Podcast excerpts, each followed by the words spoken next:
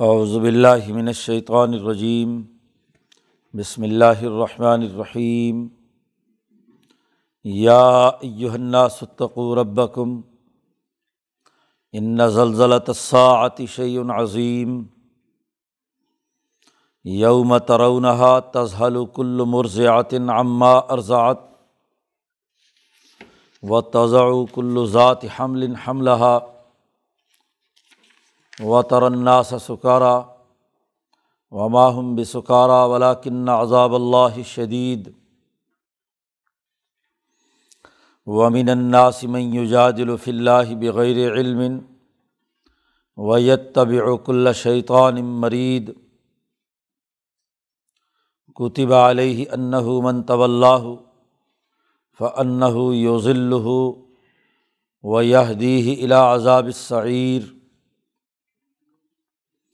یا یوحناس ان کن تم فی رعیب من الباسی فعنا خلق نا کم من ترابن ثم من نطفتن ثم من علقتن ثم من مضغتن مخلقتم وغیر مخلقہ لنبین لکم ونقر فی الرحام ما نشاء الى اجل مسمہ ثم نخرج کم طفلاً ثم لتبلغ اشد کم ومن کم من توفا ومن کم من يرد الى ارضل العمر لکیلا یعلم من بعد علم شیئا وطر الارض حامدتا فیضا انزلنا علیہ الماء اهتزت وربت وانبتت من كل زوج بہیج ذالک ان اللہ الحق و انّہ یحیی و انّہ علا کل شعین قدیر و انصاعت آتیتن لارئی بفیہ و ان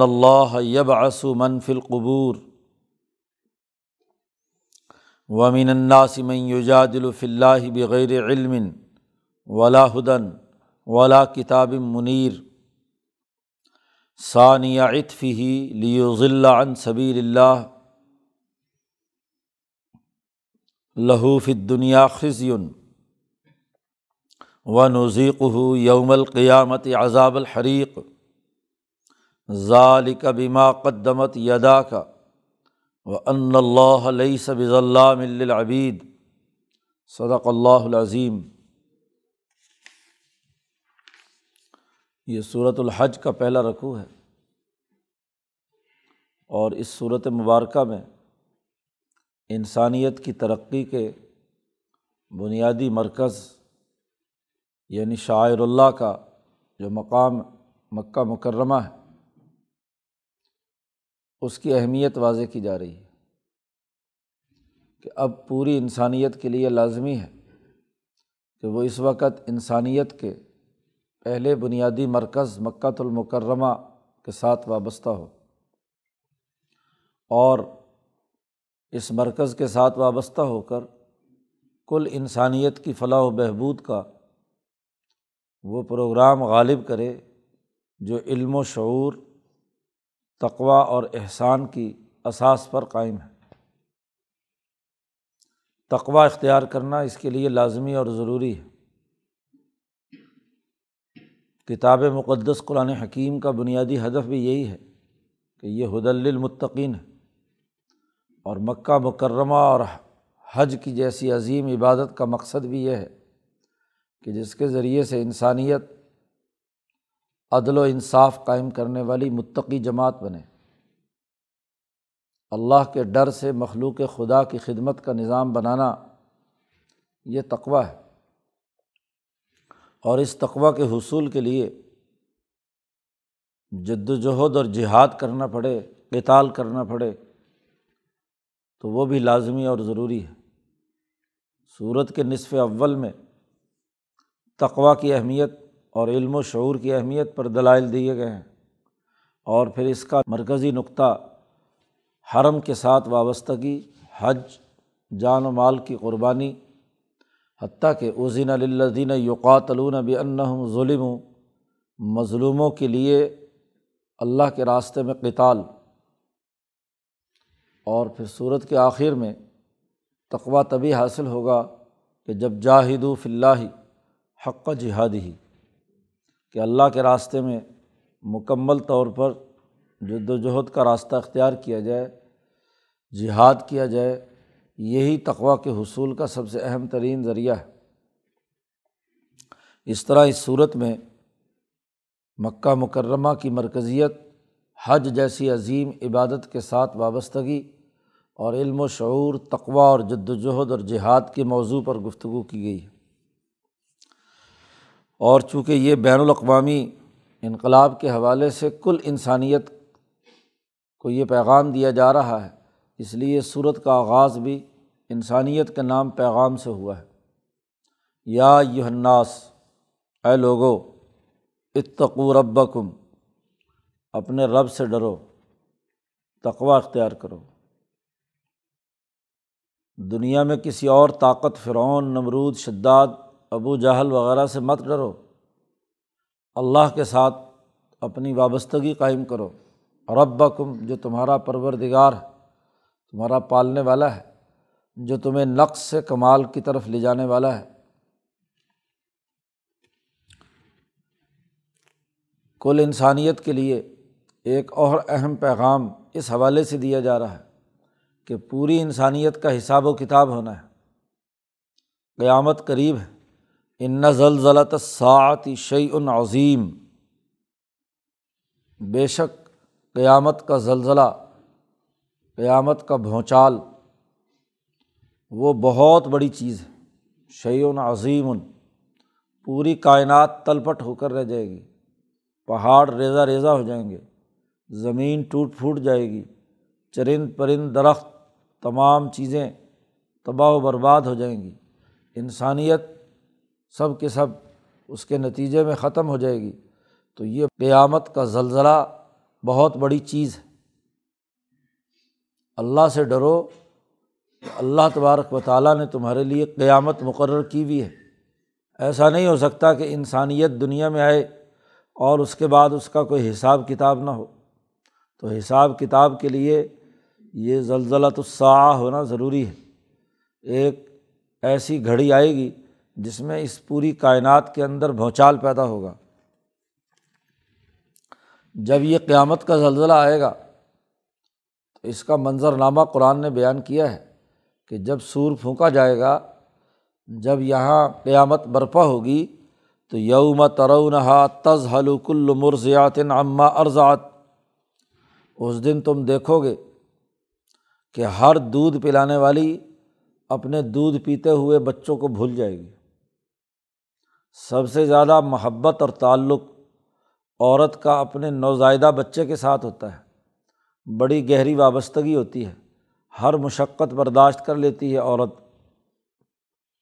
لیکن اپنے بچے کو غزن پہنچانے سے روکنے کے لیے ہر ممکن کام کرے گی۔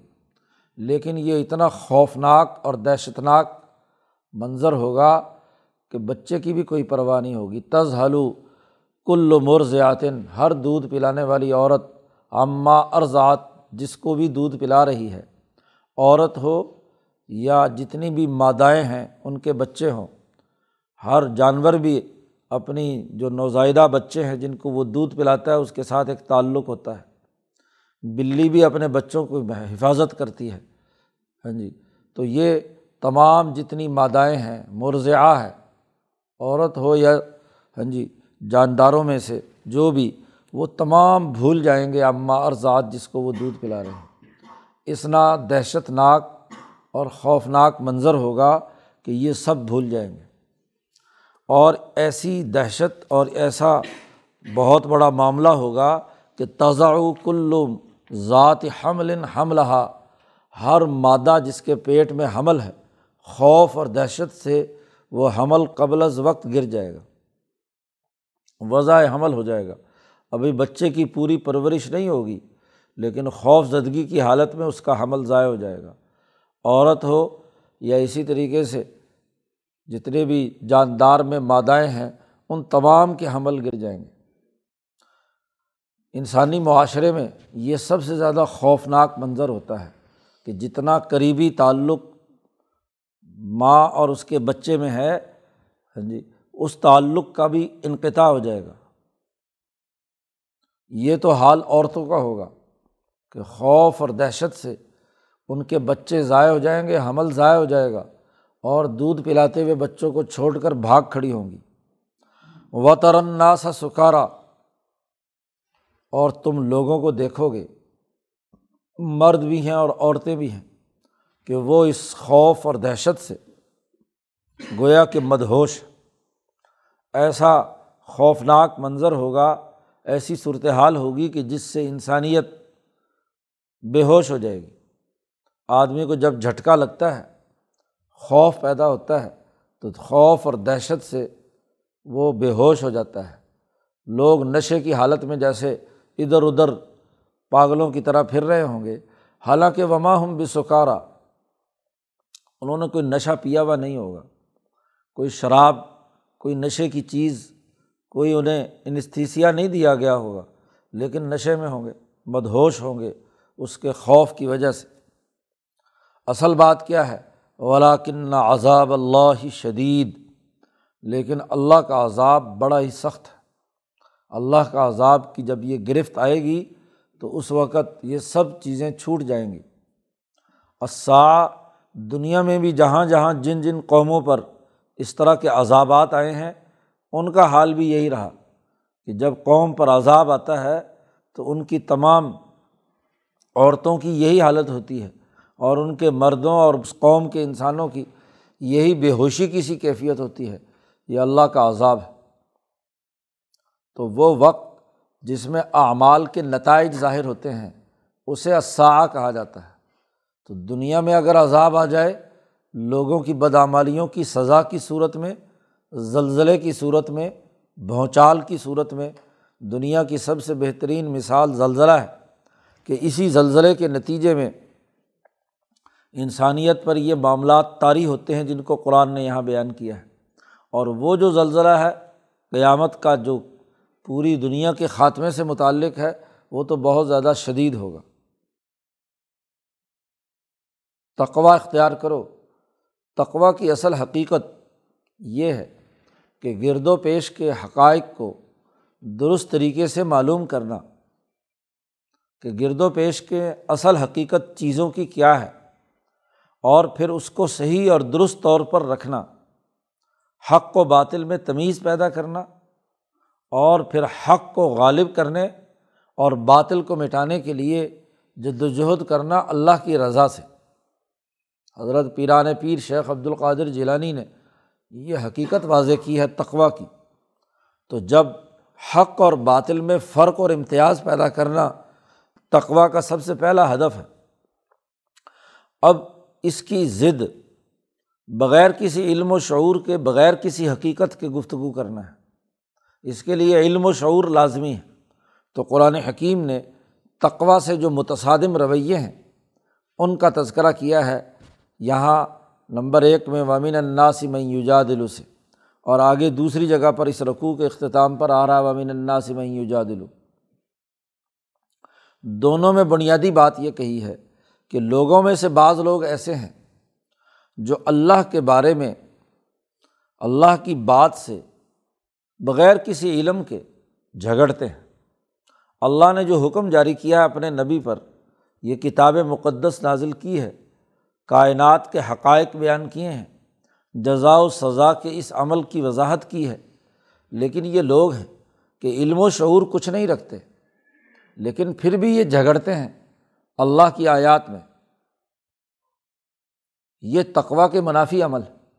یا یو ستق رب کم رقبہ اختیار کرو اور یہ بے علمی کی باتیں چھوڑو۔ اور بے علم بھی ہو اور پھر جھگڑے بھی۔ جھگڑنے کی بنیاد اپنے موقف پر ڈٹنا تو تب ہوتا ہے جب حقائق کی بنیاد پر ہو۔ اسی لیے محققین کہتے ہیں کہ وہ قیاس جو جدلیت پر مشتمل ہو، قیاس جدلی، اس کا نتیجہ غلط نکلتا ہے۔ کیونکہ اس کے قضایا غلط ہیں، تو نتائج بھی کیا ہے غلط ہے قیاس وہی درست ہوتا ہے، عقل کا استعمال وہی صحیح ہوتا ہے جس کے دونوں مقدمے اور دونوں قضیے یقینی ہوں اور بدی ہی ہوں۔ تو تب تو نتیجہ درست نکلتا ہے۔ لیکن کچھ لوگ ایسے ہیں کہ جو جھگڑتے ہیں بغیر کسی علم کے۔ ان کا معاملہ یہ ہے کہ ویت طبی و کل شیطان مرید وہ ہر سرکش شیطان کی اتباع کرتے ہیں۔ جب آدمی کے پاس اصل حقیقت نہ ہو، علم و شعور نہ ہو، تو وہ ہر ڈگڈگی بجانے والا شیطان جو بھی آ جائے، نئے روپ بھر کر جی وہ جو ہاں جی لوگوں کو سرکشی کی طرف ابھارنے والا ہو، تو اس کی طرف کیا ہے؟ بھاگتے ہیں۔ چاہے سو سال، دو سو سال، ستر سال گزر جائیں۔ جو شیطان بھی آتا ہے، کوئی نعرہ لگائے، کوئی ملمہ کاری کرے، جب آپ کے پاس علم اور شعور نہیں ہے، حقیقت سے آگہی نہیں ہے، حق و باطل میں امتیاز اور فرق کرنے کی صلاحیت پیدا نہیں ہوئی، تو پھر جو ہر ڈگڈگی بجانے والا، ہر شیطان نئے روپ میں سامنے آتا ہے، تو اس کے پیچھے بھاگ پڑتے ہیں۔ اور اس کا کام کیا ہوتا ہے؟ وہ گمراہ کرنا۔ جب آپ گمراہ لیڈر بنائیں گے، گمراہوں کے ساتھ دوستی لگائیں گے، آپ کے حکمران جھوٹے ہوں گے، شیطان ہوں گے، انسان دشمنی کا کام کرتے ہوں گے۔ یاد رکھو، شیطان کے کام وہ تمام ہیں جو انسانوں کی مخالفت پر ہیں۔ شیطانی کام انسانوں کو قتل کرنا، شیطانی کام انسانوں کے مال کو چوری کرنا، ڈاکہ ڈالنا، انسانوں کو نقصان پہنچانا، انہیں ذلیل اور رسوا کرنا انہیں غلام بنانا، ان پر ظلم اور زیادتی کرنا، یہ سب شیطانی کام ہے۔ یہ انسانی کام نہیں ہے۔ انسانی کام تو انسانوں کے کام آنا، انسانوں کے لیے رحمت اور شفقت کا باعث بننا، ان کی ضروریات کا پورا کرنا، انہیں امن دینا، عزت دینا، عدل دینا، یہ انسانی کام ہے۔ اگر کوئی انسان یہ کام کر رہا ہے تو اس کا مطلب یہ ہے کہ وہ شیطان کی پیروی کر رہا ہے، شیطان اس پر مسلط ہے۔ اس نے شیطان سے یارانے لگائے ہوئے ہیں۔ اور جب کوئی آدمی ایسی شیطانی طاقتوں اور قوتوں سے دوستی لگاتا ہے، تو اس کے بارے میں اللہ نے یہ قانون لکھ دیا ہے کوتیبہ علیہ ہی اس کے بارے میں یہ بات لکھ دی گئی ہے کہ انّا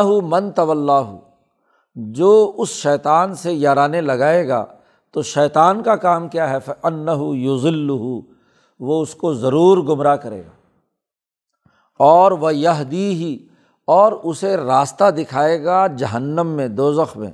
بھڑکنے والی آگ کا راستہ دکھائے گا۔ یہ نہیں ہو سکتا کہ ہو شیطان کا یار اور وہ گمراہی کے راستے پر نہ ہو۔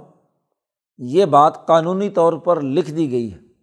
شیطان نے جب آدم کی مخالفت کی تھی تو اللہ نے صاف طور پر کہہ دیا تھا کہ تجھے اور تیری تمام متبین کو میں جہنم میں ضرور ڈالوں گا۔ عملہ ان جہنما من کا و من طبع کا جتنے بھی تیری اتباع کرنے والے ہیں، ان کے سے میں جہنم بھر دوں گا۔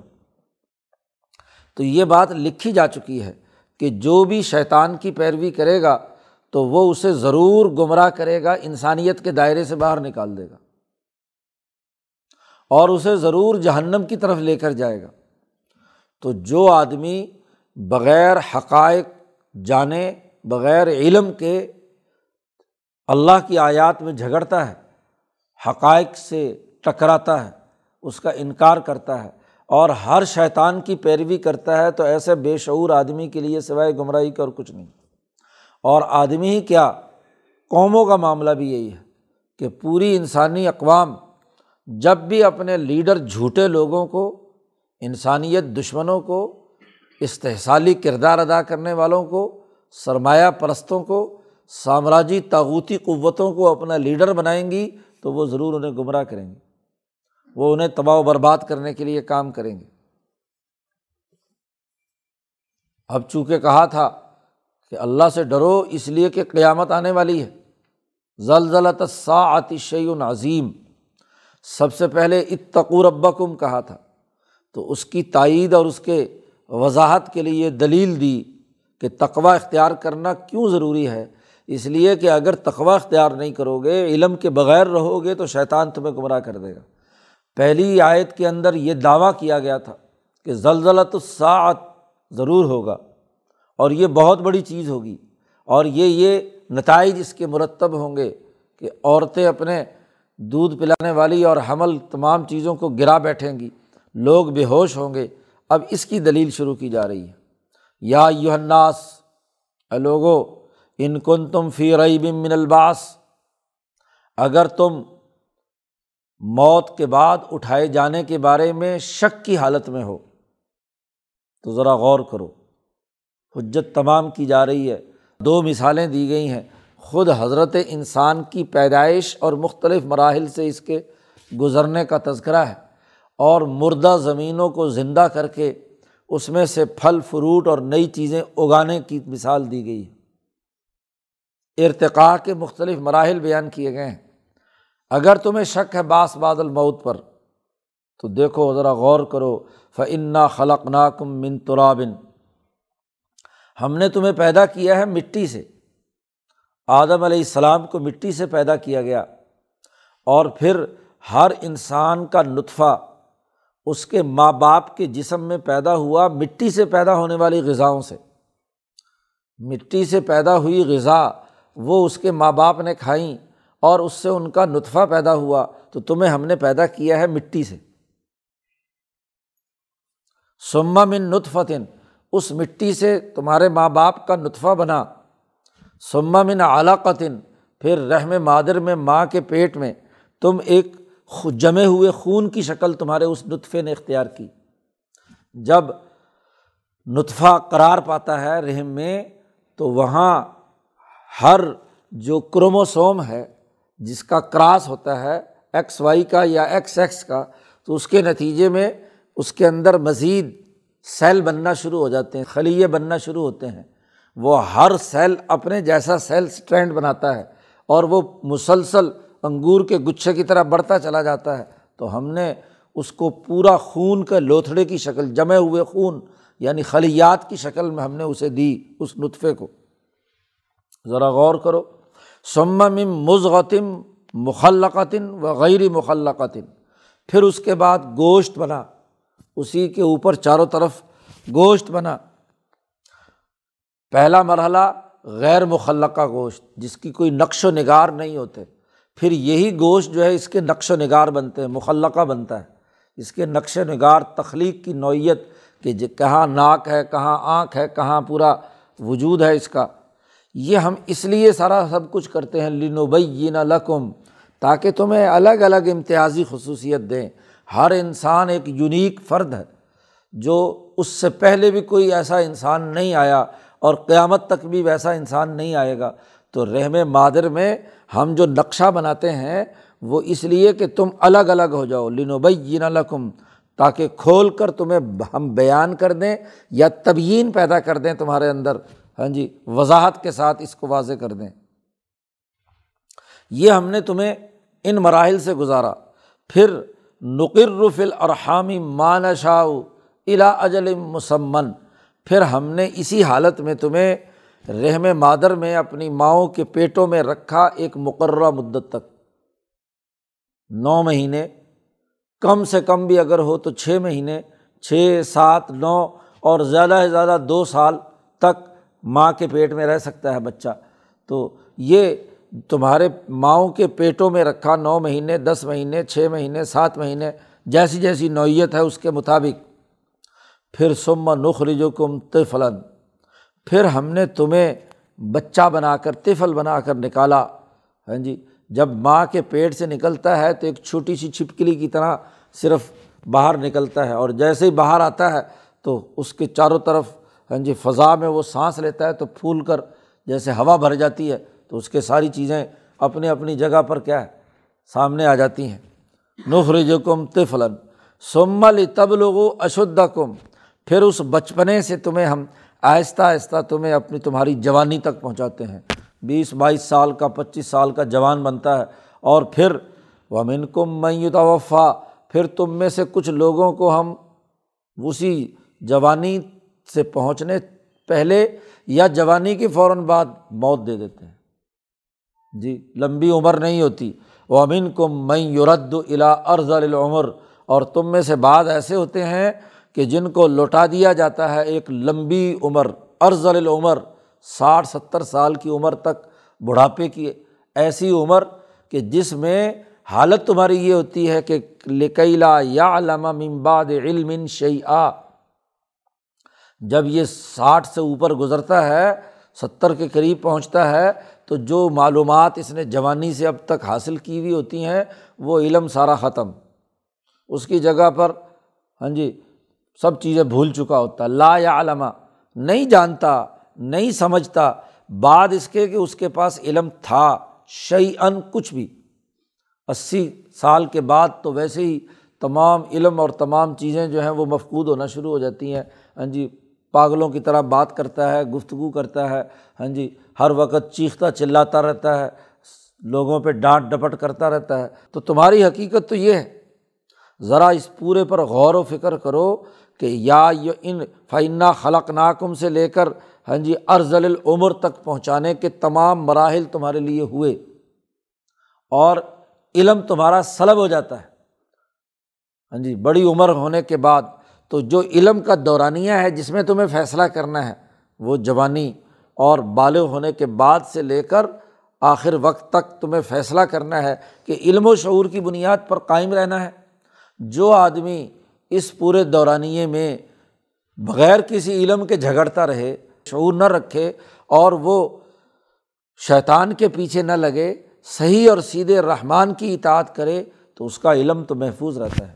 اس لیے امبیا اور اولیا جتنی عمر بڑھتی ہے، اتنے ہی علم کی صلاحیت اور استعداد اور مہارت بھی بڑھتی چلی جاتی ہے۔ ان کے علم میں وہ نقص اور کمی نہیں ہوتی، لیکن جو شیطان کے پیچھے لگتے ہیں، اتنا ہی وہ پاگل پن کی طرف چلے جاتے ہیں۔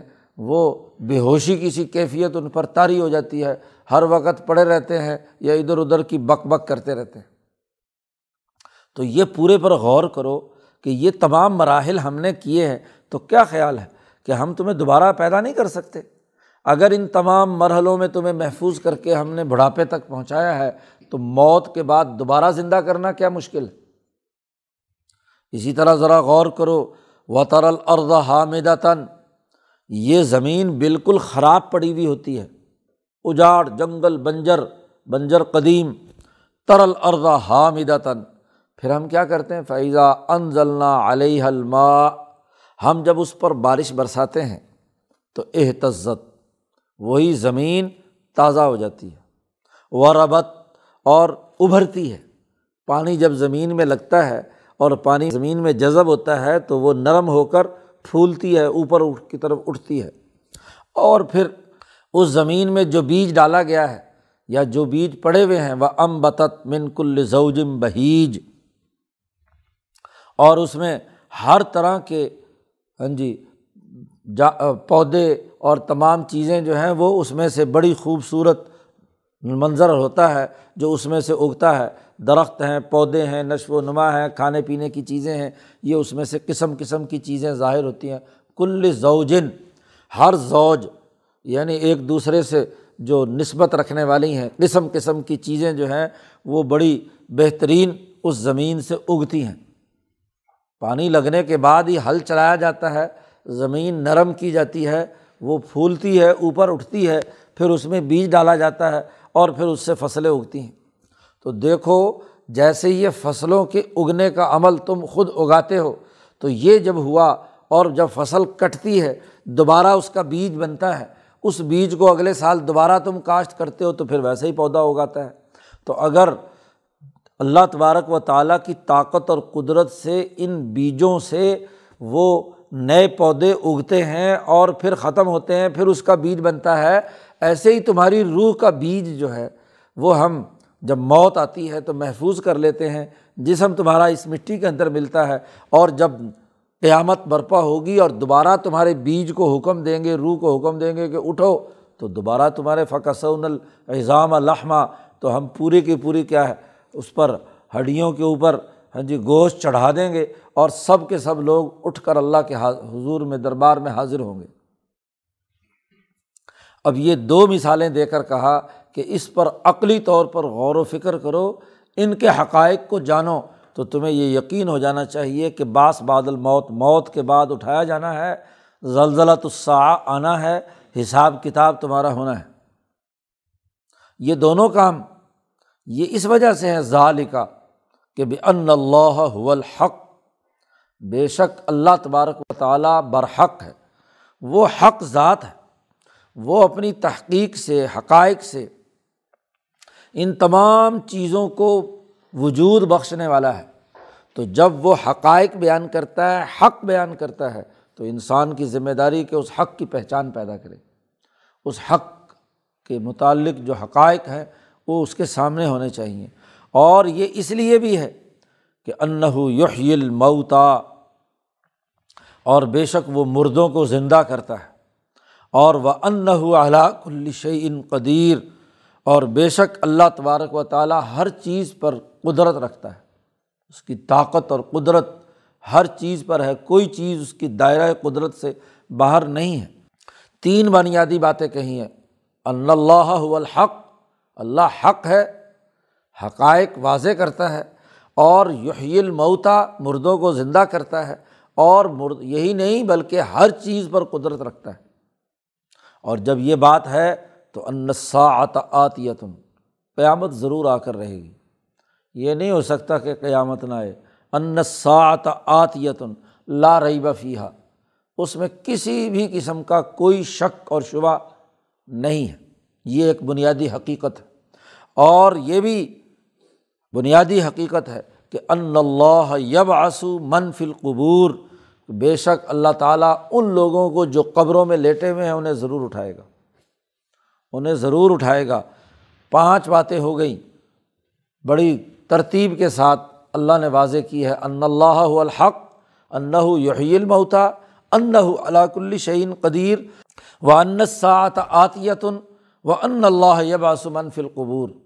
یہ پانچ حقائق ہیں پچھلی پوری گفتگو کا آخری نتیجہ۔ تقوا کے منافی ایک اور رویہ بھی ہے۔ اس کو بھی آگے قرآن حکیم بیان کرتا ہے۔ ومن الناس من یجادل فی اللہ لوگوں میں سے کچھ لوگ ایسے ہیں جو اللہ کے بارے میں جھگڑتے ہیں بغیر کسی علم کے۔ ولا ہدن ولا کتاب منیر۔ پیچھے کہا تھا کہ بغیر علم کے ہیں اور شیطان کی پیروی کرتے ہیں۔ یہاں کہا، نہ صرف علم ہے اور ولا ہدن اور نہ کوئی ان کے پاس دلیل ہے۔ ہدایت کا لفظ استعمال کیا ہے، ان کے پاس دلیل کوئی نہیں ہے۔ آدمی اگر کوئی بات کہے، اگر علم مکمل طور پر نہ ہو تو اپنی بات کی کوئی دلیل تو پیش کرے، تو ان کے پاس کوئی دلیل نہیں ہے۔ اور ولا کتاب منیر اور نہ ہی ان کے پاس کوئی روشن کتاب ہے۔ ایسی تحریر جو بالکل واضح اور دو ٹوک اور دنیا کے حقائق پر روشنی ڈالنے والی ہو، منور ہو، روشنیاں بکھیرنے والی کتاب ہو، وہ بھی ان کے پاس نہیں ہے۔ مکے کے ان ظالموں کا خاص طور پر تذکرہ کیا، لیکن دنیا کے ہر معاشرے میں اس طرح کے ظالم اور صفاق ابو جہل جیسے لوگ موجود ہیں کہ جو بغیر کسی علم، بغیر کسی دلیل، بغیر کسی تحریر کے بغیر کسی آئین اور دستور کے جھگڑتے ہیں۔ اس کا نقشہ کھینچا مکے کا جو ظالم یہ کردار ادا کرتا تھا۔ ثانیہ عطف ہی وہ اپنے کندھے جب ان کے سامنے حقائق بیان کیے جائیں کہ قیامت ضرور آ کر رہے گی، اللہ سے ڈرو اور علم و شعور حاصل کرو، تو ثانی فی ہی ایسے ظالم لوگ جن کے پاس کوئی دلیل نہ ہو، وہ کندھے اچکا کر کندھا ایک طرف موڑ لیتے ہیں۔ ثانیہ رخ موڑ لیا اس نے اپنے کندھے کا۔ لیو ذلّہ عن صبی اللہ حقا حقارت کے ساتھ۔ ہاں جی رخ رخ موڑ لیتا ہے تاکہ اللہ کے راستے سے لوگوں کو گمراہ کرے۔ خود تو اسے پتہ چل گیا یارفون ہو کما یارفون اب نہ اہم لیکن جن کے اوپر وہ چودراہٹ کر رہا ہے، جن سے مال و دولت لوٹتا ہے، جن پر حکمرانی کرتا ہے، ان کو بہکانے کے لیے وہ اپنا رخ موڑ کر لوگوں کو، عوام کو ہاں جی نبی اکرم صلی اللہ علیہ وسلم سے اور سچے دین سے برگشتہ کرنے کا کام کرتا ہے، گمراہی کا راستہ اختیار کرتا ہے۔ قرآن حکیم نے اس کے بارے میں کہا، لہو فت دنیا خزیون۔ اس کے لیے اس دنیا میں بھی ذلت اور رسوائی ہے کہ دو چھوٹے چھوٹے بچوں نے بدر میں اس کی گردن اتاری اور اسے گرا کر قتل کر دیا۔ معاذ اور معوض نے۔ اس کے لیے دنیا میں بھی ذلت اور رسوائی ہے۔ اور ون وزیق ہو یوم القیامت عذاب الحریق، اور اس کو قیامت کے دن ہم بڑا خوب جلانے والا عذاب، جلن کی مار حضرت نے ترجمہ کیا ہے کہ جلن کی مار دیں گے، اور یہ جلن کی مار سب سے زیادہ اذیت ناک ہوتی ہے۔ جسم کو اندر آگ کا لگنا اور آہستہ آہستہ اس کو جلائے ہاں جی تو پورا وجود جلتا ہے، روح جلتی ہے۔ دل و دماغ جلتا ہے، سلگتا ہے۔ ایک ہے ایک ہی دفعہ جلا اور بھڑک کر ایک دم کیا راکھ بن گیا۔ اور ایک یہ کہ جلن سلگ، سلگائے۔ ہاں جی سلگتی رہے۔ ہاں جی آگ بھی نکلے اور وجود کو اذیت اور تکلیف بھی ہو تو ہم اس کو جلن کی مار دیں گے قیامت کے دن۔ کہ جو اس نے یہاں حرکت کی ہے، نبی اکرم صلی اللہ علیہ وسلم کی مخالفت کی ہے، حقائق اور علم و شعور کا غلط راستہ اختیار کیا ہے، لوگوں کو گمراہ کیا ہے۔ اور یہ عذاب ہم کیوں دیں گے؟ ظال کبھی ماں قدمت یدا کا یہ اس لیے کہ تیرے ہاتھوں نے جو کچھ بھیجا تھا، اسی کا مزہ چکھ۔ اس نے سچے انسانوں کے دلوں میں آگ لگائی تھی، مظلوموں پر ظلم کیا تھا، کفر و شرک پیدا کیا تھا، سچے نبی کی یعنی مخالفت کی تھی۔ آج اس کی سزا یہ ہے تمہارے لیے کہ تم اس جلن کی مار کو قبول کرو۔ ونوز و ان اللہ لئی سب اللہ مل اور یہ بات بھی طے شدہ ہے کہ اللہ تعالیٰ ظلم کرنے والا نہیں ہے اپنے بندوں پر۔ کہ بغیر کسی وجہ کے کسی کو سزا دے جلن کی مار دے، کسی کو ذلیل اور رسوا کرے، دنیا میں جب بھی کوئی ذلیل ہوتا ہے اور آخرت میں جو اس کے لیے ذلت اختیار ہوتی ہے، وہ دراصل اس کے کسی نہ کسی گناہ کا نتیجہ ہوتا ہے۔ اللہ تعالیٰ ظلم کرنے والا نہیں ہے۔ اللہ تو اپنے بندوں کو دنیا میں بھی اچھی حالت میں رکھنا چاہتا ہے۔ عدل، امن، معاشی، خوشحالی، ترقی، کامیابی اور آخرت میں بھی جنت دینا چاہتا ہے۔ لیکن یہ ان کے اعمال اور ان کے کرتوت ایسے ہیں کہ جس کے نتیجے میں دنیا میں ذلت اور رسوائی جو بدر میں ان کے حق میں آئی اور آخرت کی ان کے لیے تباہی اور بربادی ہے۔ اللہ تعالیٰ قرآن حکیم کو سمجھنے اور اس پر عمل کرنے کی توفیق عطا فرمائے۔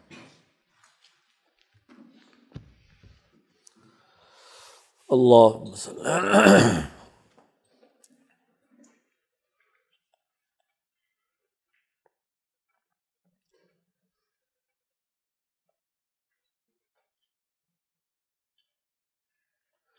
اجمعین۔